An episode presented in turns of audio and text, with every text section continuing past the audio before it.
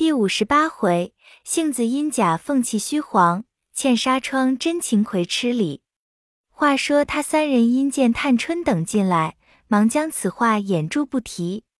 探春等问候过，大家说笑了一会，方散。谁知上回所表的那位老太妃已薨，凡诰命等皆入朝随班按爵守制，敕谕天下，凡有爵之家，一年内不得筵宴音乐。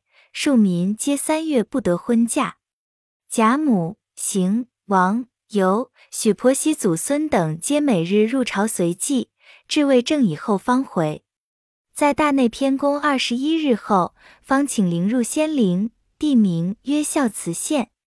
这灵离都来往得十来日之功，如今请灵至此，还要停放数日，方入地宫，故得一月光景。宁府贾珍夫妻二人也少不得是要去的。梁府无人，因此大家记忆家中无主，便报了尤氏产育，将他腾挪出来，协理荣宁两处事体。因又托了薛姨妈在园内照管她姊妹丫鬟，薛姨妈只得也挪进园来。因宝钗处有湘云、香菱，李纨处木金、李婶母女虽去。然有时一来住三五日不定，贾母又将宝琴送与他去照管。迎春处有秀烟，探春因家务冗杂，且不时有赵姨娘与贾环来曹郭，甚不方便。惜春处房屋狭小，况贾母又千叮咛万嘱咐，托他照管林黛玉。薛姨妈素习也最怜爱她的，今既巧遇这事，便挪至潇湘馆来和黛玉同房。一应要儿饮食十分精心，黛玉感戴不尽，以后便一如宝钗之呼，连宝钗前一直以姐姐呼之，宝琴前只以妹妹呼之，俨似同胞共出，叫诸人更似亲切。贾母见如此，也十分喜悦放心。薛姨妈只不过照管她姊妹，近约的丫头辈，一应家中大小事务也不肯多口。尤氏虽天天过来，也不过英明点卯，亦不肯乱作威服。且他家内上下也只剩他一个料理，再者每日还要照管贾母、王夫人的下厨，一应所需引转铺设之物，所以也甚操劳。当下荣宁两处主人既如此不暇，并两处执事人等，或有人跟随入朝的。或有朝外照理下处事务的，又有先踩踏下处的，也都个个忙乱。因此两处下人无了正经头绪，也都偷安或承戏结党，与权赞执事者窃弄微服。荣府只留得赖大，并几个管事照管外务。这赖大手下常用几个人已去，虽令委人，都是些生的，只觉不顺手。且他们无知。或转骗无节，或呈告无据，或举荐无因，种种不善，再再生事，也难备数。又见各官宦家凡养幽灵男女者，一概捐免遣发。尤氏等便议定，待王夫人回家回明，也欲遣发十二个女孩子。又说，这些人原是买的，如今虽不学唱，尽可留着使唤，令其教习们自去也罢了。王夫人因说：“这学戏的倒比不得使唤的，他们也是好人家的儿女，因无能卖了做这事，装丑弄鬼的几年。如今有这机会，不如给他们几两银子盘费，各自去罢。当日祖宗手里都是有这力的，咱们如今损阴坏德，而且还小气。如今虽有几个老的还在，那是他们各有缘故，不肯回去的。”所以才留下使唤，大了配了咱们家的小厮们了。尤氏道：“如今我们也去问他十二个，有愿意回去的，就带了信儿，叫上父母来亲自来领回去，给他们几两银子盘缠方妥当。若不叫上他父母亲人来，只怕有混账人顶名冒领出去，又转卖了，岂不辜负了这恩典？若有不愿意回去的，就留下。”王夫人笑道：“这话妥当。”尤氏等又遣人告诉了凤姐儿，一面说与总理房中每教习给银八两，令其自便。凡离乡院一应物件，查清注册收名，派人上夜，将十二个女孩子叫来面问。倒有一多半不愿意回家的，也有说父母虽有，他只以卖我们为事，这一去还被他卖了；也有父母已亡，或被叔伯兄弟所卖的；也有说无人可投的；也有说恋恩不舍的。所愿去者只四五人。王夫人听了。只得留下，将去者四五人皆令其干娘领回家去，单等他亲父母来领。将不愿去者分散在园中使唤。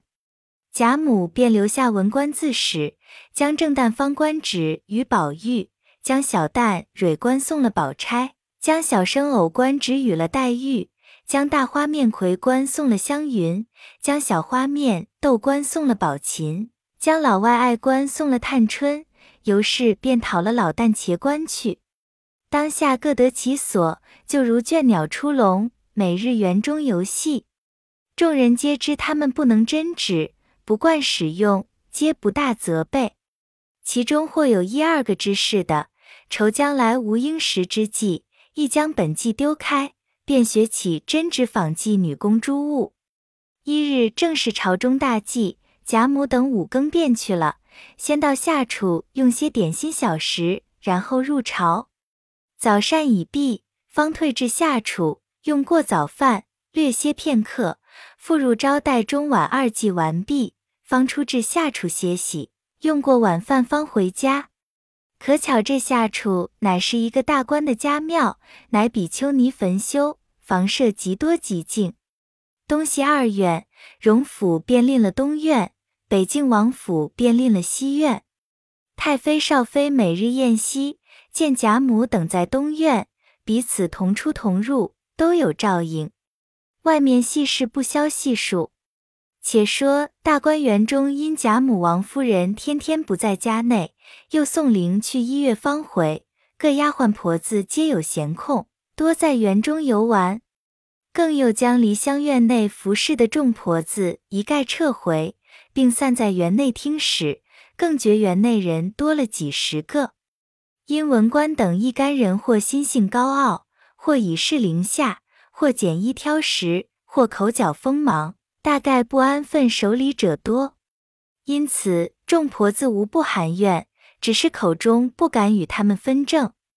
如今散了学，大家称了怨，也有丢开手的，也有心地狭窄、犹怀旧怨的。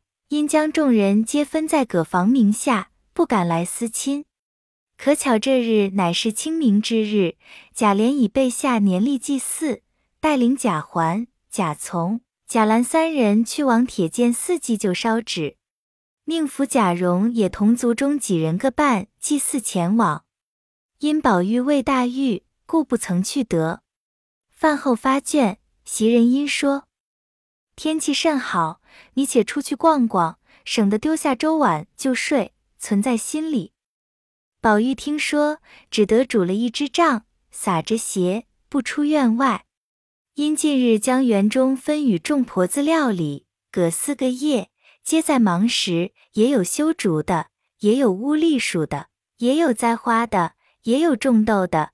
池中又有嫁娘们行着传家泥种藕，香菱。湘云、宝琴与丫鬟等都坐在山石上，瞧他们取乐。宝玉也慢慢行来。湘云见了他来，忙笑说：“快把这船打出去，他们是接林妹妹的。”众人都笑起来。宝玉红了脸，也笑道：“人家的病，谁是好意的？你也形容着取笑儿。”湘云笑道：“病也比人家另一样。”袁招笑儿，反说起人来。说着，宝玉便也坐下，看着众人忙乱了一回。湘云因说：“这里有风，石头上又冷，坐坐去罢。”宝玉便也正要去瞧林黛玉，便起身拄拐辞了他们，从沁芳桥一带堤上走来。只见柳垂金线，桃土丹霞，山石之后一株大杏树。花已全落，叶稠阴翠，上面已结了豆子大小的许多小杏。宝玉因想到，能病了几天，竟把杏花辜负了，不觉倒绿叶成荫子满枝了，因此仰望杏子不舍。又想起邢岫烟已择了夫婿一事，虽说是男女大事，不可不行，但未免又少了一个好女儿。不过两年，便也要绿叶成荫子满枝了。再过几日，这杏树子落枝空；再几年，秀烟未免乌发如银，红颜似槁了。因此不免伤心，只管对杏流泪叹息。正悲叹时，忽有一个雀儿飞来。落于枝上乱啼，宝玉又发了呆性，心下想到：这雀儿必定是杏花正开时，他曾来过。今见无花空有子叶，故也乱啼。这声韵必是啼哭之声，可恨公爷长不在眼前，不能问他。但不知明年再发时，这个雀儿可还记得飞到这里来与杏花一会了？正胡思间，忽见一股火光从山石那边发出，将雀儿惊飞。宝玉吃了一大惊，又听那边有人喊道：“偶官，你要死，怎弄些纸钱进来烧？我回去回奶奶们去，仔细你的肉。”宝玉听了一发疑惑起来，忙转过山石看时，只见偶官满面泪痕，蹲在那里，手里还拿着火。守着些纸钱灰作碑，宝玉忙问道：“你与谁烧纸钱？快不要在这里烧！你或是为父母兄弟，你告诉我姓名，外头去叫小厮们打了包袱，写上名姓去烧。”偶官见了宝玉，只不作一声。宝玉数问不答，忽见一婆子恶狠狠走来拉偶官，口内说道：“我已经奶奶们了，奶奶气得了不得。”偶官听了，终是还气，怕辱没了没脸，便不肯去。婆子道：“我说你们别太兴头过于了，如今还比你们在外头随心乱闹呢。这是尺寸地方。”只宝玉道：“连我们的爷还守规矩呢，你是什么阿物，跑来胡闹，怕也不中用。跟我快走吧。”宝玉忙道：“他并没烧纸钱。”原是林妹妹叫他来烧那烂字纸的，你没看真，反错告了他。宝官正没了主意，见了宝玉，也正添了畏惧。忽听他反掩饰，心内转忧成喜，也便硬着口说道：“你很看真是纸钱了吗？我烧的是林姑娘写坏了的字纸。”那婆子听如此，一发狠起来。便弯腰向纸灰中捡那不曾画尽的遗纸，捡了两点在手内，说道：“你还嘴硬，有据有证在这里，我只和你听上讲去。”说着，拉了袖子就拽着要走。宝玉忙把偶官拉住，用拄杖敲开那婆子的手，说道：“你只管拿了那个回去。实告诉你，我昨夜做了一个梦。”梦见杏花神和我要一挂白纸钱，不可叫本房人烧，要一个生人替我烧了，我的病就好得快。所以我请了这白钱，巴巴的和林姑娘烦了她来替我烧了祝赞，原不许一个人知道的，所以我今日才能起来，偏你看见了，我这会子又不好了，都是你冲了，你还要告他去，偶官。只管去见了他们，你就照依我这话说。等老太太回来，我就说她故意来冲神芝，保佑我早死。偶官听了一发得了主意，反倒拉着婆子要走。那婆子听了这话，忙丢下纸钱，陪笑央告宝玉道：“我原不知道二爷若老太太，我这老婆子岂不完了？我如今回奶奶们去，就说是爷祭神。”我看错了，宝玉道：“你也不许再回去了，我便不说。”婆子道：“我已经叫我来带他，我怎好不回去的？也罢，就说我已经叫到了他，林姑娘叫了去了。”宝玉想一想，方点头应允。那婆子只得去了。这里宝玉问他：“到底是为谁烧纸？我想来，若是为父母兄弟，你们皆凡人，外头烧过了，这里烧这几张，必有私自的情理。偶官因方才护庇之情感激于衷，便知他是自己一流的人物，便含泪说道：“我这是，除了你屋里的方官并宝姑娘的蕊官，并没第三个人知道。今日被你遇见，又有这段意思，少不得也告诉了你，只不许再对人言讲。”又哭道：“我也不便和你面说，你只回去被人敲问方官就知道了。”说毕，扬长而去。宝玉听了，心下纳闷，只得踱到潇湘馆，瞧黛玉已发瘦的可怜，问起来，比往日已算大玉了。黛玉见他也比先大瘦了，想起往日之事，不免流下泪来，些微弹了弹，便催宝玉去歇息调养。宝玉只得回来，因记挂着要问方官那原委。偏有湘云、香菱来了，正和袭人、方官说笑，不好叫他，恐人又盘结，只得耐着。一时方官又跟了他干娘去洗头，他干娘偏又先叫了他亲女儿洗过了后，才叫方官洗。方官见了这般，便说他偏心，把你女儿圣水给我洗，我一个月的月钱都是你拿着，沾我的光不算。反倒给我剩东剩西的，他干娘羞愧变成恼，便骂他不识抬举的东西。怪不得人人说戏子没一个好缠的，凭你这么好人，入了这一行，都弄坏了。这一点子比崽子也挑幺挑六，闲逼淡化，咬群的骡子似的。娘两个吵起来，袭人忙打发人去说，少乱嚷。瞅着老太太不在家，一个个连句安静话也不说。晴雯因说：“都是方官不省事，不知狂的什么也不是，会两出戏，倒像杀了贼王，擒了反叛来的。”袭人道：“一个巴掌拍不响，老的也太不公些，小的也太可恶些。”宝玉道：“怨不得方官，自古说物不平则鸣。”他少亲试卷的，在这里没人照看，赚了他的钱，又作践他，如何怪的？因又向袭人道：“他一月多少钱？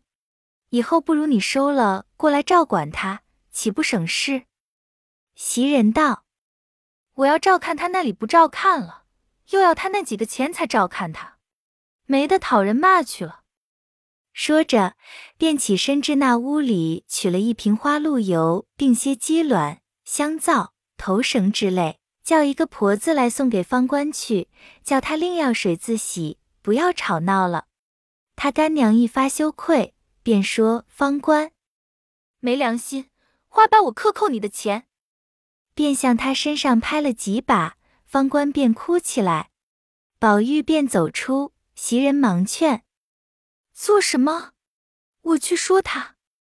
晴雯忙先过来，指他干娘说道：“你老人家太不省事，你不给他洗头的东西，我们饶给他东西，你不自骚，还有脸打他？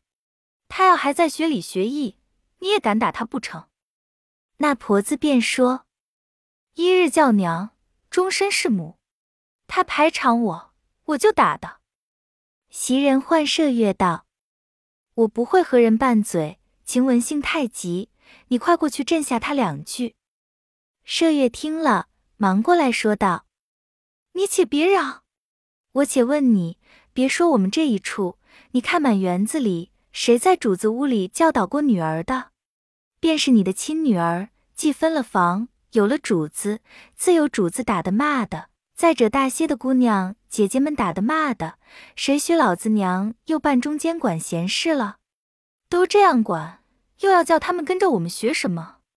越老越没了规矩。你见前这的娘来吵，你也来跟他学。你们放心，因连日这个病那个病，老太太又不得闲心，所以我没回。等两日消闲了，咱们痛回一回，大家把威风煞一煞才好。宝玉才好了些。连我们不敢大声说话，你反打的人狼嚎鬼叫的，上头能出了几日门，你们就无法无天的，眼睛里没了我们，再两天你们就该打我们了。他不要你这干娘，怕粪草埋了他不成？宝玉恨得用拄杖敲着门槛子说道：“这些老婆子都是些铁心石头肠子，也是件大奇的事，不能照看，反倒折错，天长地久，如何是好？”晴雯道：“什么如何是好？都撵了出去，不要这些中看不中吃的。”那婆子羞愧难当，一言不发。那方官只穿着海棠红的小棉袄，底下丝绸撒花掐裤，敞着裤脚，一头乌油似的头发披在脑后，哭得泪人一般。麝月笑道：“把一个莺莺小姐反弄成拷打红娘了。”这会子又不装扮了，还是这么松呆呆的。宝玉道：“他这本来面目极好，倒别弄紧衬了。”晴雯过去拉了他，替他洗净了发，用手巾拧干，松松的挽了一个雍妆髻，命他穿了衣服过这边来了。接着司内厨的婆子来问：“晚饭有了，可送不送？”小丫头听了，进来问袭人。袭人笑道：“方才胡吵了一阵，也没留心听中几下了。”晴雯道：“那老婶子又不知怎么了，又得去收拾。”说着，便拿过表来瞧了一瞧，说：“略等半钟茶的功夫就是了。”小丫头去了。麝月笑道：“提起淘气，方官也该打几下。昨儿是他摆弄了那坠子。”半日就坏了。说话之间，便将十句打点现成。一时，小丫头子捧了盒子进来站住。晴雯、麝月揭开看时，还是只四样小菜。晴雯笑道：“已经好了，还不给两样清淡菜吃？这稀饭咸菜闹到多早晚？”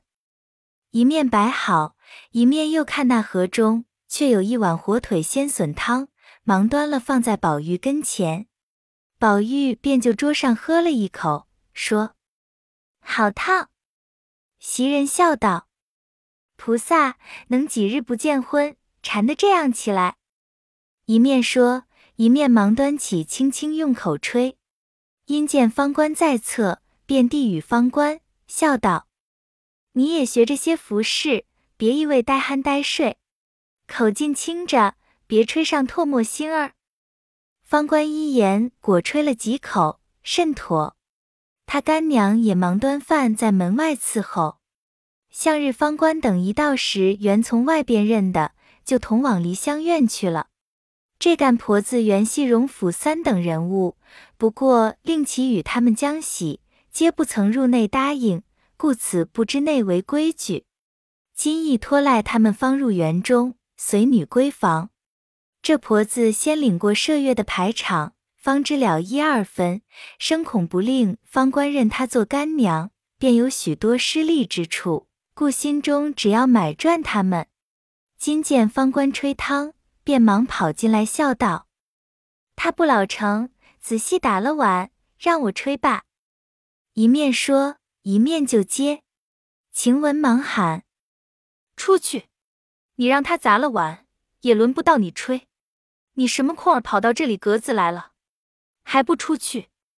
一面又骂小丫头们瞎了心的，他不知道，你们也不说给他。小丫头们都说，我们撵他，他不出去；说他，他又不信。如今带累我们受气，你可信了？我们到的地方有你到的一半，还有你一半到不去的呢。何况又跑到我们到不去的地方还不算，又去伸手动嘴的了。一面说，一面推他出去。接下几个等空盒家伙的婆子见他出来，都笑道：“嫂子也没用镜子照一照，就进去了。”羞得那婆子又恨又气，只得忍耐下去。方官吹了几口，宝玉笑道：“好了，仔细伤了气。”你尝一口，可好了？方官只当是玩话，只是笑看着袭人等。袭人道：“你就尝一口何妨？”晴雯笑道：“你瞧我尝。”说着就喝了一口。方官见如此，自己也便尝了一口，说：“好了。”递与宝玉，宝玉喝了半碗，吃了几片笋，又吃了半碗粥，就罢了。众人捡收出去了。小丫头捧了木盆，灌漱已毕，袭人等出去吃饭。宝玉使个眼色与方官，方官本自伶俐，又学几年戏，何事不知？便装说头疼不吃饭了。袭人道：“既不吃饭，你就在屋里作伴儿，把这粥给你留着，一时饿了再吃。”说着，都去了。这里宝玉和他只二人。宝玉便将方才从火光发起，如何见了偶官，又如何谎言护庇，又如何偶官叫我问你，从头至尾细细的告诉他一遍，又问他记得果系何人。